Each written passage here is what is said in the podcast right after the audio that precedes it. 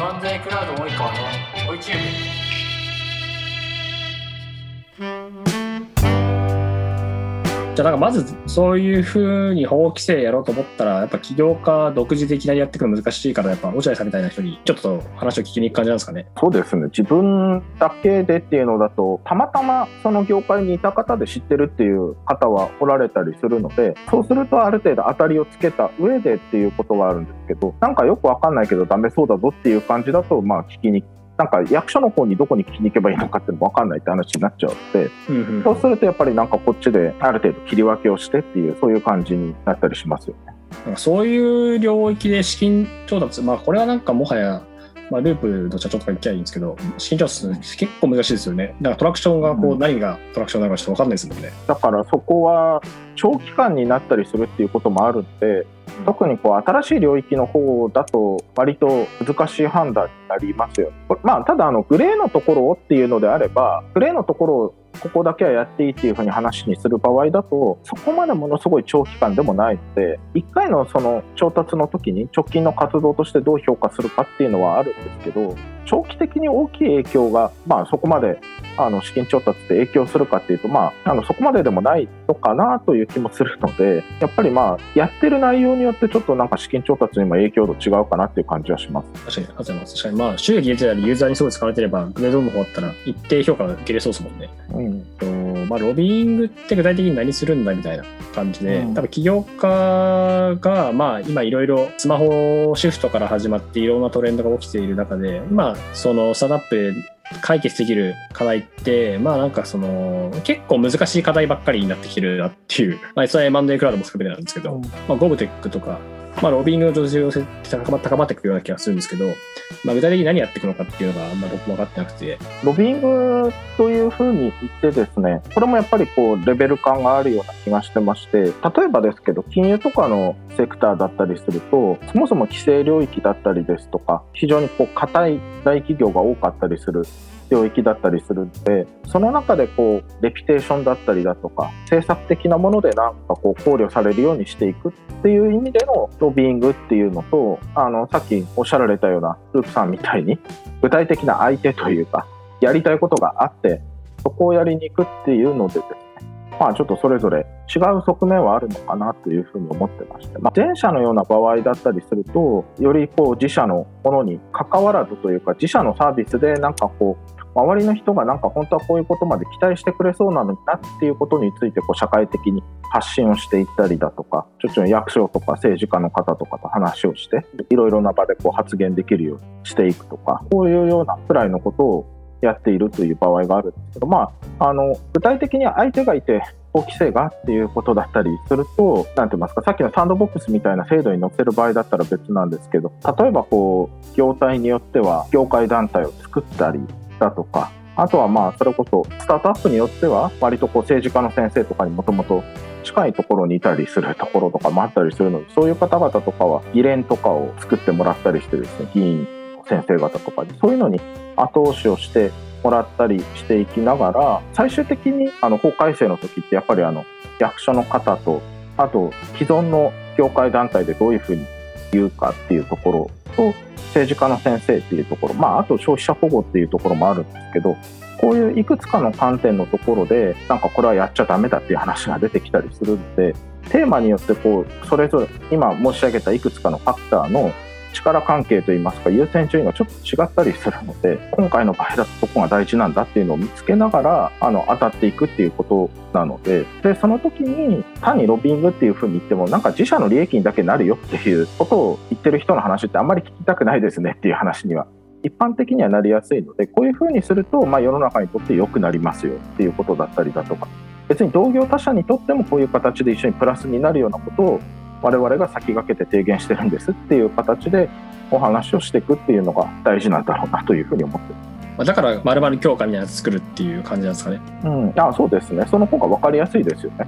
まあなんか自社であのみんなのためになりますって言ってるみんなのみんなが一緒に来て全員のためになってますって言えばまあそれはさすがにそこの範囲だとそうなんでしょうねとしか言われなくなる。あちなみにちょっと話前後しちゃうんですけど議議連って何ですか？議員がですねこう議員の先生方が連盟を作ってそういうところでこう特定のテーマとかをこう検討したりするんですよね。例えばこうデータヘルスを進めるとかあのフィンテックを推進するとかあのこういうのをテーマごとにやってそういうところでこういうあの政策をやった方がいいんじゃないかっていう話になったりするとそこでこう役所の人たちも来ていたりしますしあとはまあ政治家の方のこう政党の中の意思決定プロセスっていうのももうちょっと複雑なんですけどあの別に政務調査会とかそういうところが自民党だったりするとあってそっちの方のプロセスが本筋なんですけどそっちの方にも次第にあの話が流れていくっていうのが出てきたりするのでこういうのを通じて政治側もそうですし役所側にもこういうのはプラスなんじゃないかっていうのが次第に増えていくっていう、まあ、そういうためのこう議員、まあ、議員の先生も1人だけっていうよりかは一定の数だったりですとかその領域で、まあ、それこそこう大臣をされた方だったりだとかずっとその領域に関わってこられてる先生だったりとかそういう方が入ってて議論した結果こうなんですっていう方がまあよりインパクトもあったりするのでそういう集団を作ったりして後押しをしたりすると。いう場合がある。なるほど。ありがとうございます。そのスタートアップの経営者がその政治家とまあ付き合う上での気をつけるべきことみたいな。うん。まあ、なかなか難しいところもありますけどあのやっぱりなんかあの政治家の先生というふうに言ってもやっぱりまあいいろいろな先生がおられたりだとかさっき申し上げたようになんかこうあのやっぱりいろんなところから声が上がってきたりするっていうのが重要だったりするということもあるので特定の方とべったりというのも、うん、まあそれはそれであるんだとは思うんですけどそうしすぎると例えばその方だって何かの時に組閣で指名されて副大臣になってこっちの仕事しかほとんどやってませんっていうことになるかもしれませんしまあ大臣かもしれませんしもしくはこうご病気とかなんかそういうこともあったりするんで一箇所だけでっていうのは難しいこともあると思うんですよね。そういう意味ではなんかこうある程度広めにお付き合いをされたりすることもいいんだと思いますしお一人お一人はやっぱり皆さんお忙しいところがあるので一人でなんか本当に全部解決してくださるっていうことってまあ現実的にはほとんどないと思いますのでそういうのを踏まえていろんな方に押してもらえるようにしていった方がいいかなというふうには思います。ちなみになんか派閥を理解した方がいいとかそういうのはあんまないですか？あまあ上級編になってくるとそういうことはありますけどね。あのこのこの人がどっちの人なのかとか実際にはこうラインがちょっとどっちのラインの人なのかみたいなのもありますし、まあ、それそれこそ何々賞との関係ではまあこういうので、まあ、この人が言うと反発するけどこの人が言うとあそうだねっていうふうに言うのがまあ いろいろあったりはするのでその辺はただまあちょっと上級編になってくる感じですね。なんかいまいちこうロビングすることの ROI みたいなところってあんま見えてこなくてですね、うんなんかこう無限に23年なんかただ働きで終わっちゃうんじゃないかみたいなそういう怖さが、まあ、起業家としてはあるんですけどだからどう終わりを考えてどう動けばいいのかあんまり見えないんですけど。どどこにこう領域を取っているかっていうことによるんだと思ってまして、一般的なあのあまり規制がない領域単純に IT サービスですっていうことであまり別に規定もされてるわけではありませんっていうことであればなんかそこまでこういうロビングとかになんか力をかけるっていうのが必要あるのかっていうのはそれは多分必要ないかもしれないっていうことだと思うんですよね。一方で規制領域の中で入ってるっていう場合だとやっぱりどうしてもこう規制そのものもそうですしそれに関する政策の影響っていうのがものすごい業界に与える影響が大きいっていうことがあるので自分でちゃんと情報を取っておくというかあのしっかりした業界側のリソースあの情報だったりだとか協力者を近くに置いておけるような形にしないと単純に IT で相手がいないので増やしてますっていうわけにはいかないというか周りのいろんなステークホルダーとの関係性をうまくこう整理しながら進めていかないといけないっていうところがあると思うのでその時の自社が持ってるリソースの一つになっていくっていう捉え方をちょっとしていくっていうのもそういうこう領域だったりすると重要かなと。であとまあ3つ目なんですけど規制を急にされようと思った時に急にロビングしに行ってもあまり相手にされないこともあるので、まあ、もしそういう多少懸念があれば早め早めからいろんな動きをしておいてあのアクセスをできるようにしておくっていうことは、まあ、ある種自社の防衛っていう意味にもつながる。ケースもある。ある程度目立ってくるとやっぱりあのパブリックリレーションみたいなので、まあ、マスコミとかそういうのもやっていきますし、まあ、役所の側だったり政治家の人とかもそういう企業に興味持ってきたりっていうのも出てくると思うのであある程度はこうなんて言いますか社会的なお付き合いの一つとしてやっておいた方がいろんな意味でスムーズなんじゃないかっていうことはあると思うんですけど特にまあ別に上場する前の段階であんまり規制されてるわけでもない領域ですってことであれば割り切って何もしないっていうのもそれは会社によっては全然あるでしょうね。教会の話に戻るんですけど、まあ、教会作ると、まあ、こう、なんですかね、公的な感じになって、まあ、それがすごいいいみたいな話だったと思うんですけど、まあ、教会ってどうやって作って、どれぐらい大変なのかみたいな感じのことも聞きたいなと思います。教会はどうやって作るのかっていうと、1社だけではどうしてもできないっていうことになってきますので自分と競合するとか隣接する領域のあたりの他の事業者と話をして一緒にこの領域では何か共通の目的がありますねっていうふうに見えるようなところで進めていくっていうのが協会やるとき必要なことなのかなっていうふうに、まあ、もうちょっとこう発展例だと業界の中でもともとある程度長期間仕事してきた上でスタートアップっていう方だったりするともともとの人脈を使ってですねその業界内の有識者とかを入れて一つの団体を作っていくっていう、まあ、そそういうやり方もあるんですけどただまあそれは新しくし本当に新規に参入したっていう形でやってるスタートアップの場合だとちょっと多分そこまでは、まあ、他の会社から誘ってもらえれば別ですけどそこまでやれないだろうっていう感じだと思うのでそうするとまああくまでこう企業で何社か集めて連合していくって感じですね。負担みたいなところで言うと協会っていうの自体がですねある程度アドホッのテーマで働きかけするっていうだけだとそれこそ一般社団法人とかの法人格も全然持ってなくて任意団体ですっていうふうにして働きかけされてるっていう例なんかもそれなりにあったりもするのであの法人格作ることすら現実には必須ではないと言います、まあ、内容によるんですけど、まあ、あのもちろん法人格取ってないとですね例えば何かの時についでにこうこのテーマについてこの人たちに調査委託をしようとかって言った時の受け皿とかはなかったりしますしそういう制限はあるんですけどものすごくこう安く回そうと思うと主にかかるのは人件費みたいな形です。業界で何社か集まってっていうことなので、まあ、最低限勉強会みたいなのはしたりするでしょうし役所だったり政治家だったり、まあ、あの既存の関係する団体だったりそういうところを一緒に回ることもあれば、まあ、保社ごとにこういう名前でみんなで活動してるんですっていうことで回ることもあるんですけどその辺の人的な対応コストっていうところが一番大きいかなっていうふうに思います。まあ、これがもうちょっと大きくなってあの会員が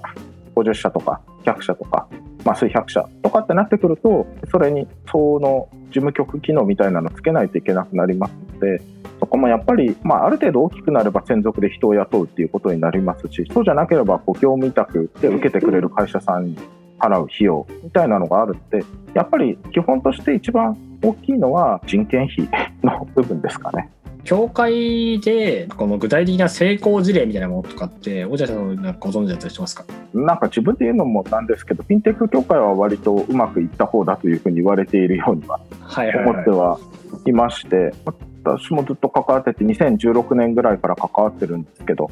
その時に最初にですねなんかあのどういう規制の面では改革がされるといいのかっていうののアンケートを取って資料にしてまとめて、まあ、公表されてるのもあったりするんですけどその時に書いたものの半分以上ですね30はなかったと思うんですけどその項目のうち5割から7割ぐらいはもうすでになんか手当がされたっていう感じになっているのでまあ5年ぐらいで結構いろいろ成果が出たんじゃないかっていう感じはしますね。銀行 API とかもなんかそれになんか影響してる感じなんですか？そういう意味で言うと。うんとですね銀行 API はもともとあそこって全く規制がない領域だったので、うん、あの規制をされると困るっていう側面が一つあったのともう一つがただ一方であれって銀行が API を出してくれないと利用できないよねっていうことがあったので、うん、規制されてないので守りたいっていうのと推進するために何か枠組み作ってくれっていうのが両方併存するっていう状態だったのが銀行 API の構造なので結局規制されるっていう話になった時に一応推進するっていう施策の方も入ってったので規制される分でちょっと